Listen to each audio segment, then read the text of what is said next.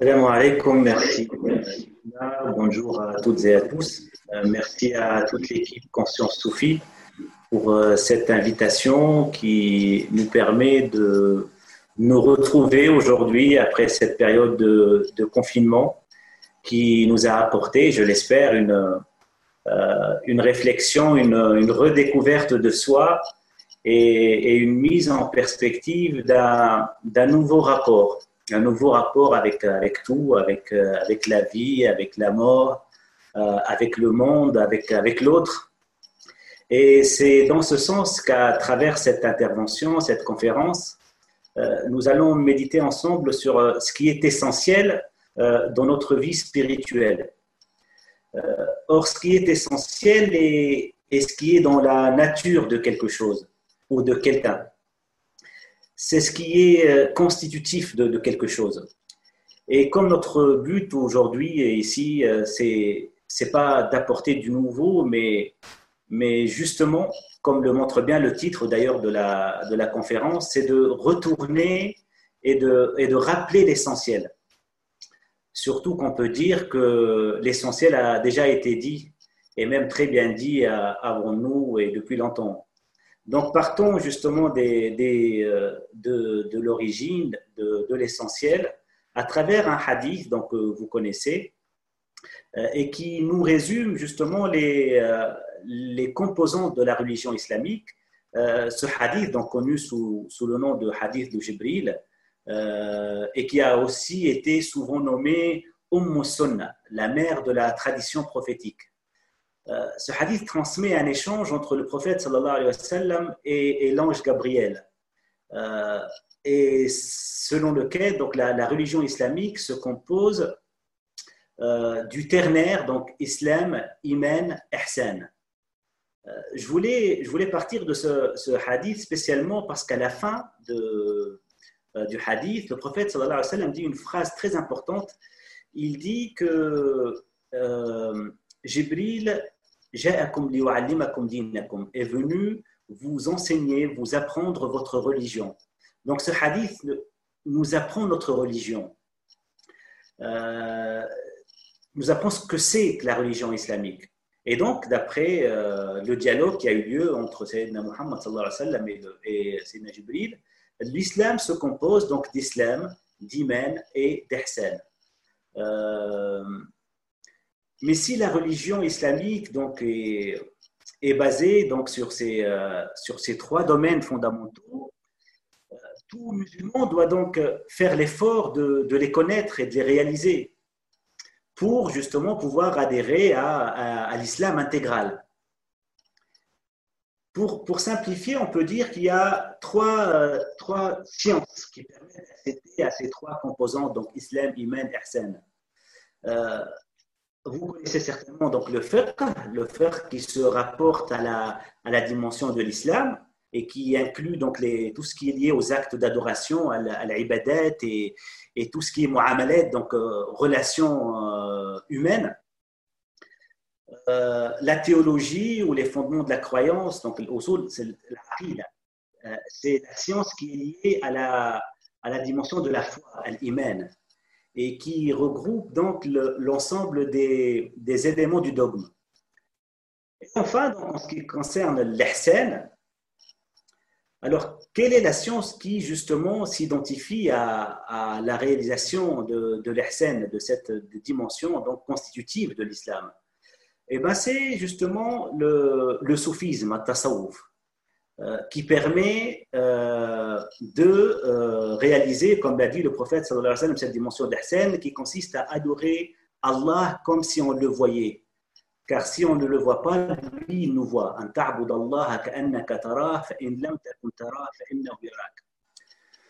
Donc, loin des, des clichés répandus par les détracteurs du soufisme, justement, souvent d'ailleurs par, par manque de connaissances, et loin aussi, disons-le, des déviations de certains pseudo-soufis, euh, il est important de rappeler que le soufisme, le soufisme authentique, bien sûr, axé sur la, sur la purification de l'âme et est intimement lié au Coran et à la Sunna, le soufisme n'est ni un courant de pensée, ni une philosophie, ni une innovation. C'est tout simplement la science qui permet donc de réaliser l'ahsan et donc de vivre l'islam.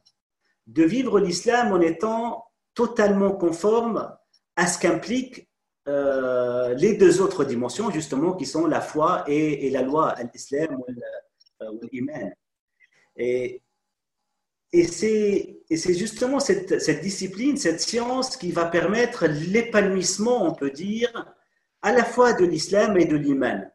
Et, de passer donc euh, du théorique à la pratique, de passer donc de la, de la croyance à, l'expérience. Et l'ensemble de ces trois sciences, donc euh, fiqh, aqidah, tasawwuf, euh, est, nécessaire pour vivre donc la religion telle qu'elle a été enseignée par le prophète sallallahu alayhi wa sallam.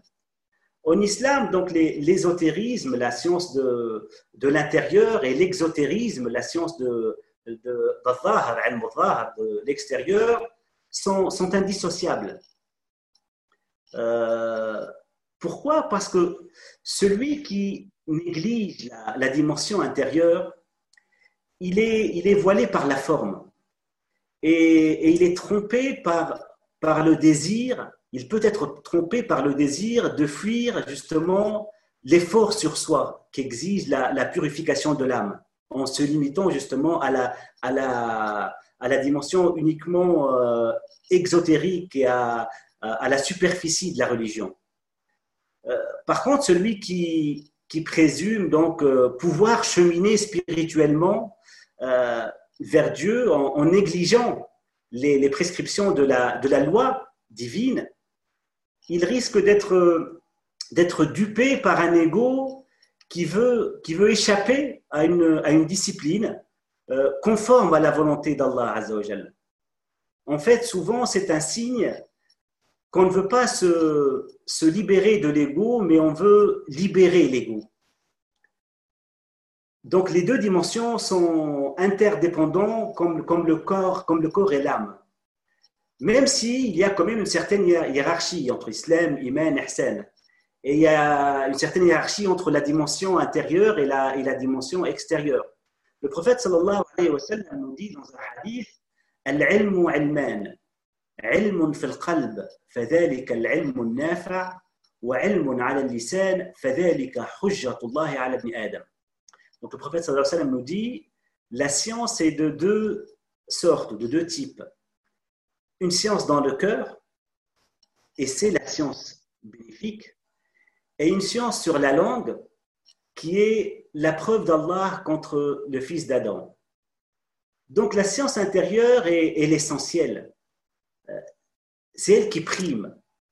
Et, cette priorité donc est, évidente, on peut dire, car si on part du principe que l'homme n'a été créé que, pour Dieu, comme le dit le Coran, donc je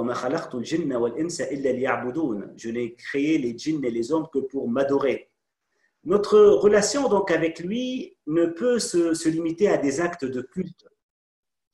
Euh, le statut de, de, de serviteur, il implique forcément une, disponibilité permanente à son Seigneur.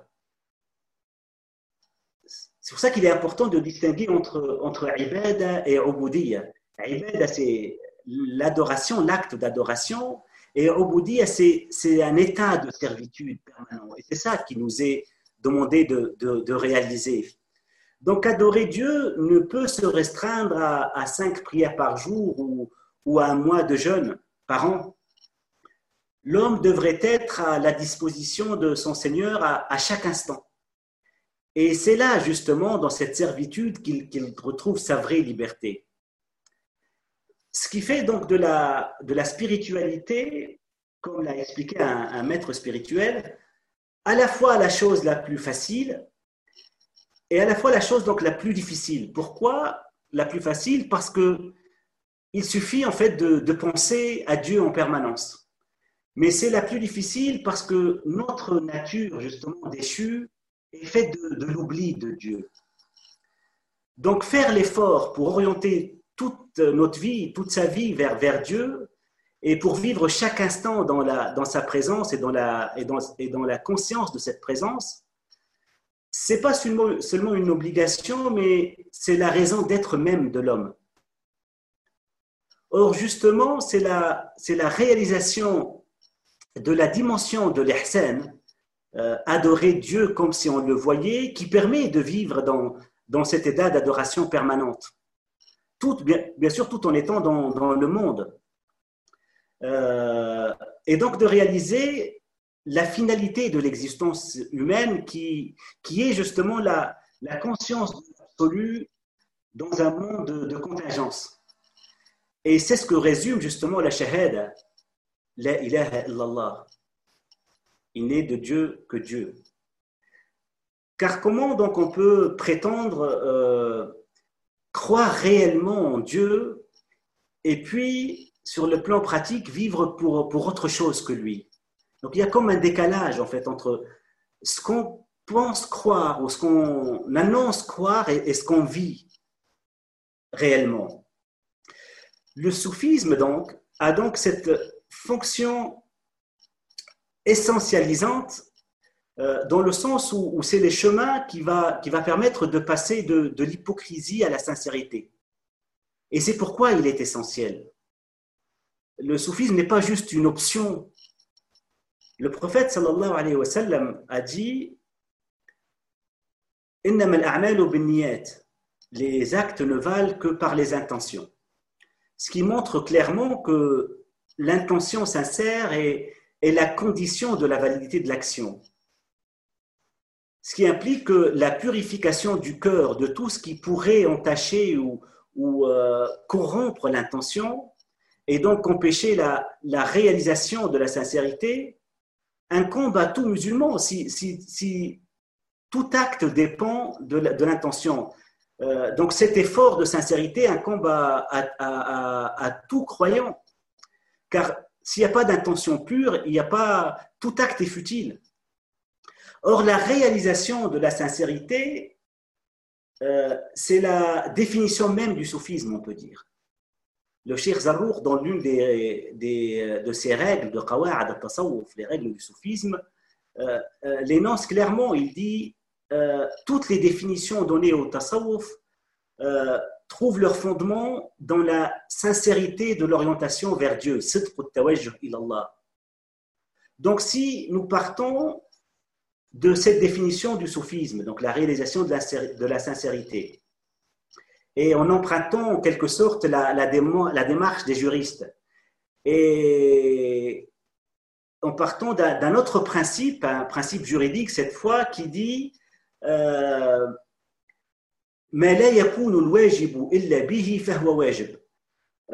ce sans quoi l'acte obligatoire ne peut être accompli est aussi obligatoire. Or, si pour réaliser la sincérité qui nous incombe à tous, on a besoin du soufisme, le soufisme donc s'impose à, tout un chacun, à tout croyant. C'est pas une, une option euh, pour, euh, pour une certaine élite spirituelle.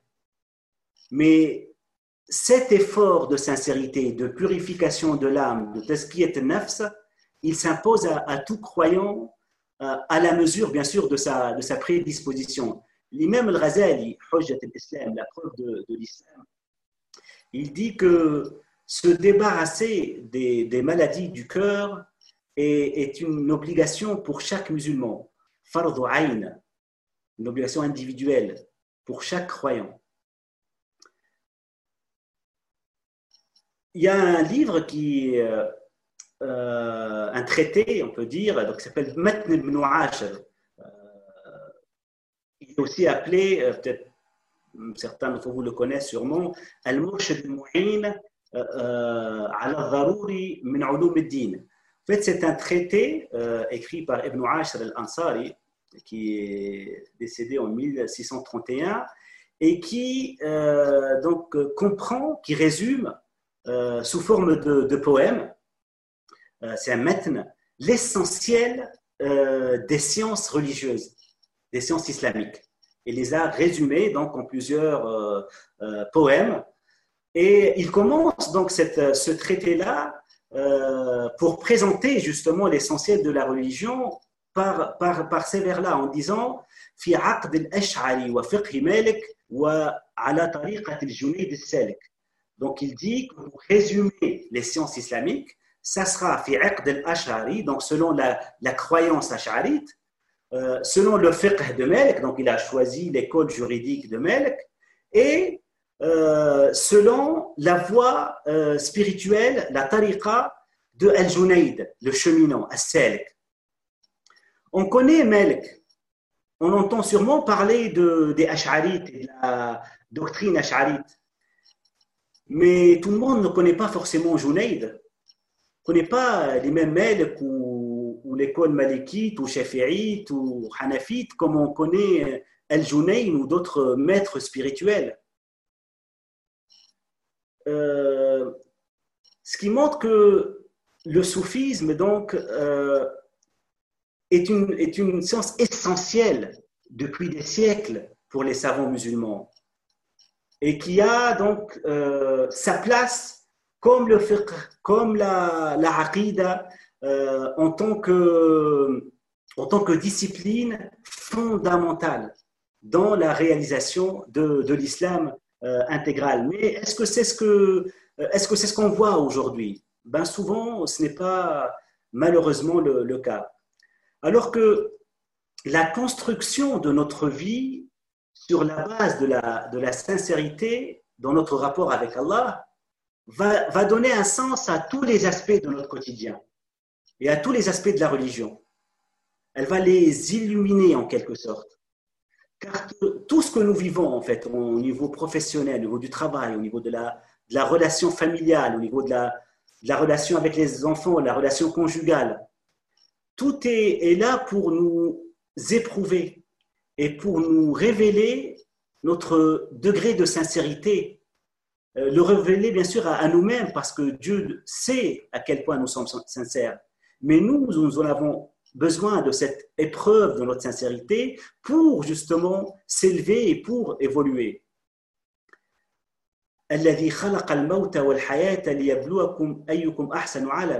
Donc, euh, Allah nous dit dans le Coran, la mort et la vie ont été créées pour, pour nous éprouver, justement. Et cette démarche-là, cette façon de voir, va donner du sens aussi à, même à nos, à nos pratiques et aux, et aux rites religieux. Le prophète sallallahu alayhi wa sallam dit dans un hadith من لم تنهه صلاته عن الفحشاء والمنكر أو المنكر لم يزدد من الله إلا بعدا celui dont la prière ne l'empêche pas de commettre la, la, turpitude des actions blâmables, ne fait que s'éloigner encore plus de Dieu. Donc, certes, les rites de l'islam ne, doivent pas être négligés, mais ils ne sont pas une fin en soi. Ce sont des moyens à notre disposition pour se rapprocher de Dieu. Et cela s'applique à, la religion en entier, car euh, au risque même de, choquer euh, parfois ou certains, euh, je dirais que l'islam non plus n'est pas, la finalité. L'islam n'est pas le but. L'islam, c'est le moyen. Certains aujourd'hui pensent devoir vivre pour l'islam. Et ils oublient qu'il faut surtout vivre l'islam utiliser justement cette révélation divine, ce moyen divin, pour devenir des hommes bons. Et non donc le transformer en, une euh, espèce d'idéologie qu'on prétend défendre, euh, en, devenant des, hommes mauvais. À titre d'anecdote, en fait, j'intervenais un jour euh, devant des étudiants au sujet de la purification de l'âme. Et, une euh, jeune dame parmi les, euh, les présents m'a interpellé en me disant euh, qu'en fait, elle, n'avait pas de problème avec, avec son âme ou avec elle-même. Son problème était comment guider les autres. Et en fait, elle a dit ça spontanément. pour elle, c'est ça. Pour elle, l'islam, c'est vers l'extérieur. Elle ne voit pas son utilité vers l'intérieur alors qu'en premier lieu, nos projecteurs doivent, être, doivent se diriger vers nous-mêmes avant de les diriger vers l'autre. Mais on a perdu ce réflexe essentiel dans, euh, dans une dispersion euh, étrangère euh, à l'essentiel de l'islam, justement. Et un des plus grands autres appauvrissements, on, peut dire, en islam, c'est celui qui a réduit, donc le fiqh, le fiqh qui à la base signifie donc compréhension profonde de la chose, à la, à la législation, au halal haram. Parce qu'on a ainsi limité la religion à un catalogue de, de règles et on s'est dispersé dans des divergences sur des détails parfois insignifiants. Et en pensant approfondir ainsi la religion et notre religion, ce qui n'est en réalité qu'un piège de l'ego, car l'ego se, nourrit justement des polémiques et des querelles et des conflits. Et, c'est ce dont le prophète alayhi wa sallam nous a mis en garde. Il nous a dit.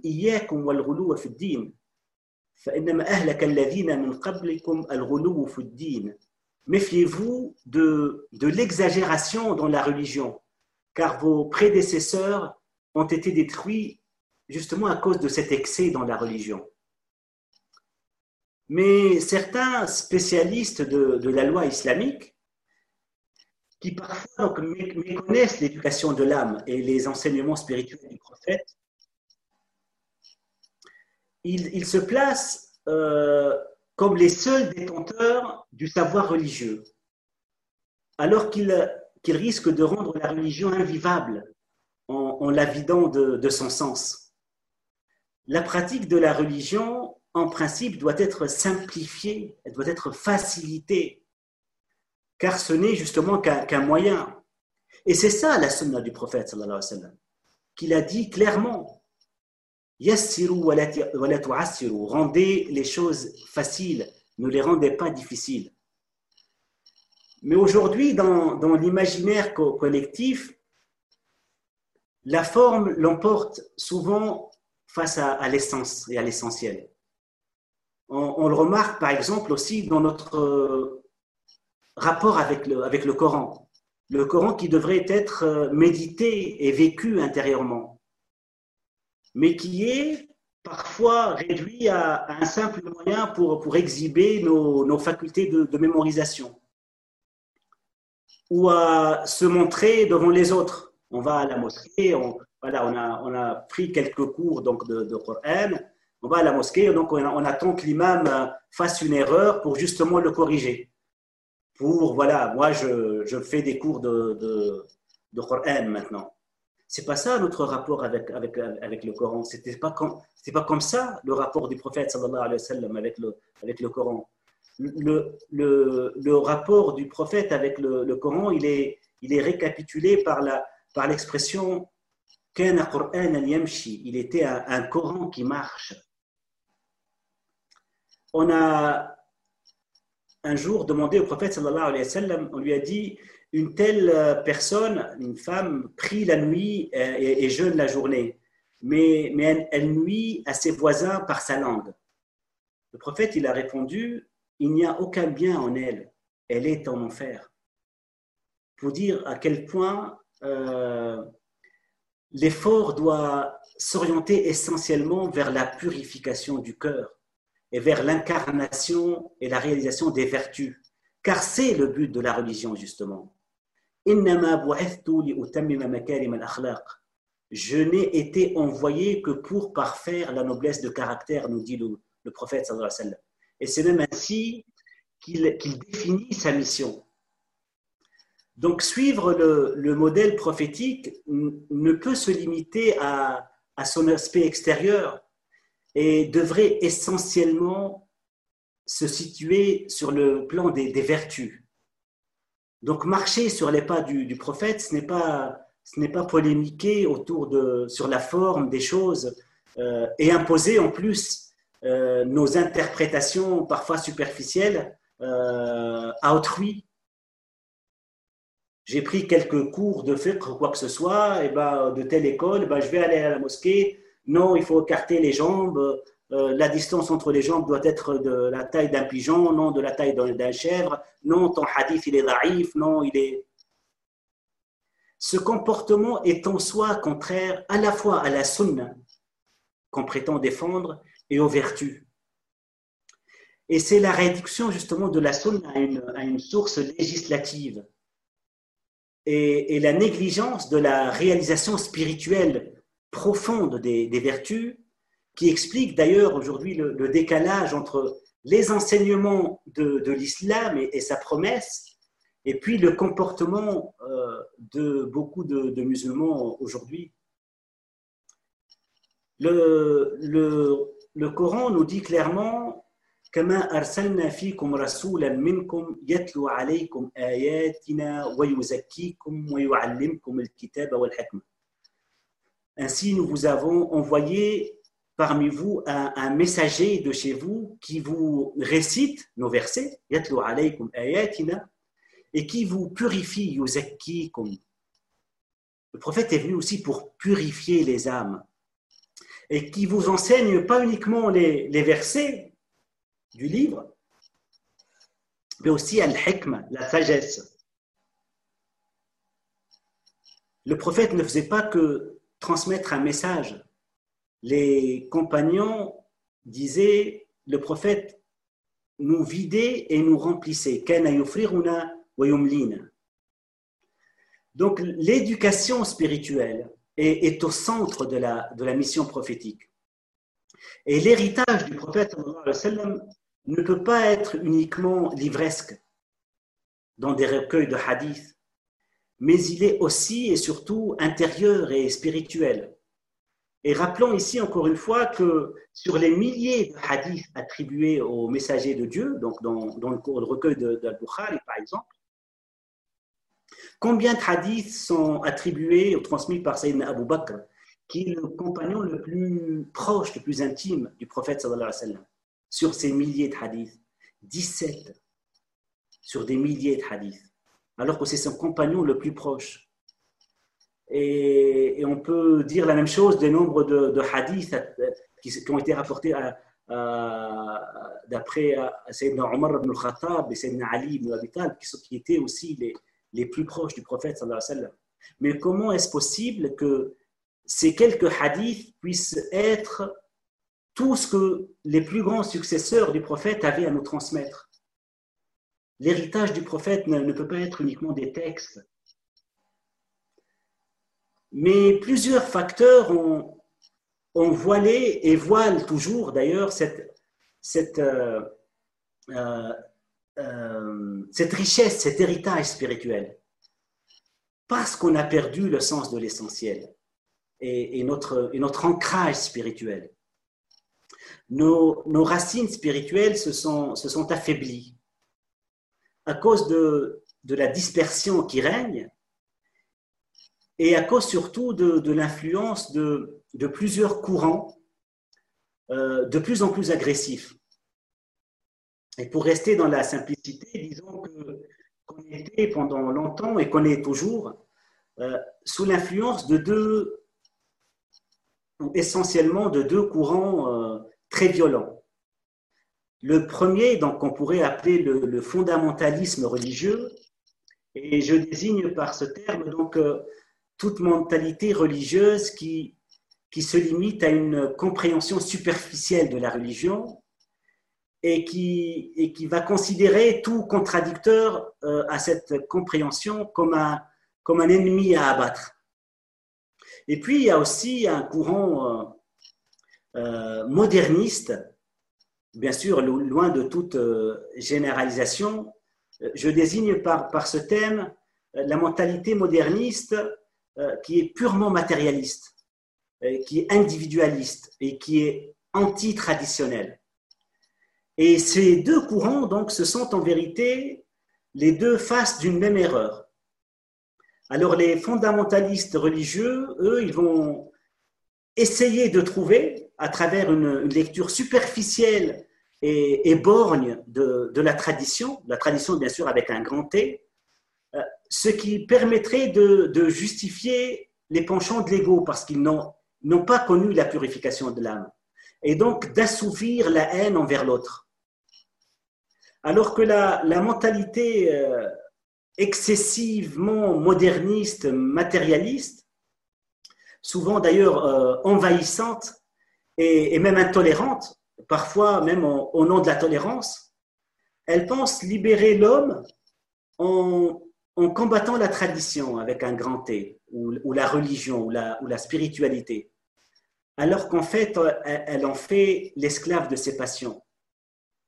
Donc, dans les deux cas et pour les deux courants, il s'agit d'une mise en avant de, la forme au dépens de l'essence et de, ce qui est essentiel.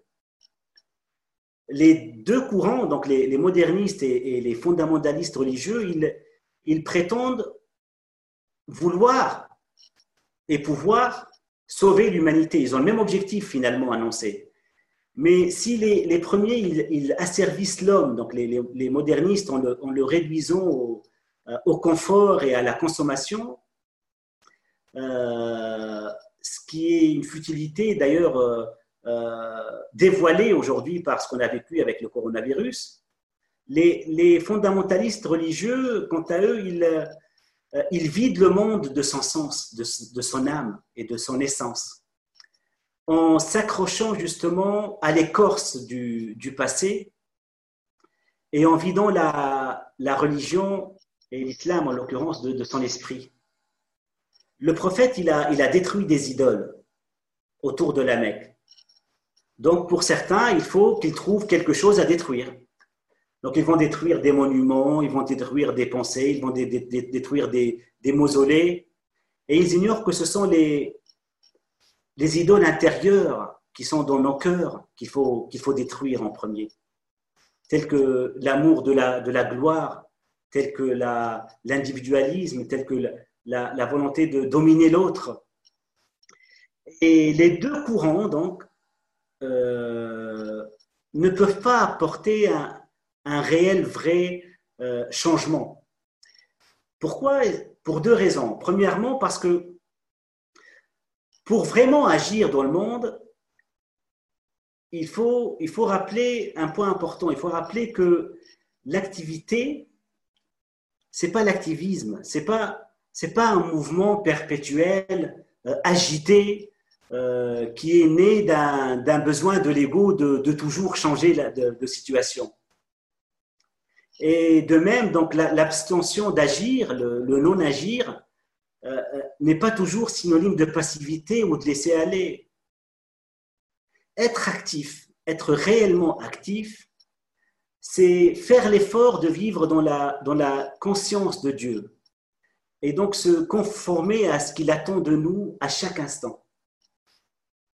Alors qu'être passif, c'est oublier sa raison d'être et tomber dans la rafle, dans l'insouciance et dans la dispersion même lorsqu'on est en, pleine action. C'est donc notre degré de conscience de Dieu qui, donne de la valeur à nos actes. L'être prime le faire. Et c'est pour ça que le, euh, le rappel de Dieu, dhikrullah, est l'acte par excellence. Voilà, akbar.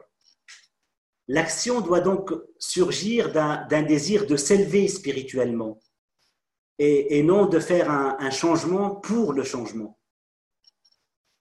Et deuxièmement, donc la deuxième raison qui, fait que ces deux courants ne peuvent pas apporter un, réel changement, c'est que aucun changement n'est possible à l'échelle d'une communauté sans changement intérieur. Et c'est Dieu, c'est Allah qui nous dit ça. Inna Allah la ma hatta ma bi Dieu ne modifie pas la condition d'un peuple tant que les gens qui le composent ne changent pas ce qui se trouve dans leur âme. Et ce verset, donc, c'est une information divine catégorique, claire et nette. Aucun changement ni réforme n'est possible en dehors d'un changement intérieur. Et c'est pourquoi une, religiosité qui, ignore l'éducation spirituelle et la transformation intérieure ne peut mener qu'à l'aridité et au ravage actuel. Et qu'une mentalité moderniste, euh, anti-traditionnelle, qui, au nom d'un illusoire progrès, rejette cette, dimension intérieure, elle ne peut donner naissance qu'à des sociétés malades, tristes et esclaves de la matière. Mais certains musulmans se retrouvent aujourd'hui piégés entre, entre, une, modernité qui, qui, donc soyons honnêtes, les, les, séduit, mais qui contredit parfois leurs valeurs, et une carcasse de, religion qui ne peut assouvir leur, leur soif spirituelle. Alors pour, sortir de cet état de schizophrénie, certains ont, ont fini par, rejeter leur religion alors que d'autres se sont enfermés à l'intérieur d'une religion ou une religiosité superficielle et figée. Et on finit donc parfois par, basculer vers, la haine et vers la violence. Une violence contre une, une modernité qu'ils admirent profondément en réalité. Et cette frustration apparaît aussi euh, de manière peut-être euh, plus discrète chez, ceux qui, consciemment d'ailleurs ou inconsciemment, préfèrent oublier les ravages du monde moderne et, considèrent ce dernier comme, comme le modèle à suivre. Et ils trouvent ensuite, donc au nom de, d'une association de termes, donc de modernisation de l'islam, une espèce de, de, bricolage qui, euh, qui essaye de transformer des valeurs islamiques essentielles euh, dans le sens, dans le sens de, de fausses valeurs modernes, profanes. Et ainsi euh, pouvoir plaire à, à leurs idoles parmi les, des, des antitraditionnels, justement, qui deviennent parfois des, des sortes d'intégristes, en fait, au nom même de, la laïcité, parfois la laïcité qui est, censée rassembler justement.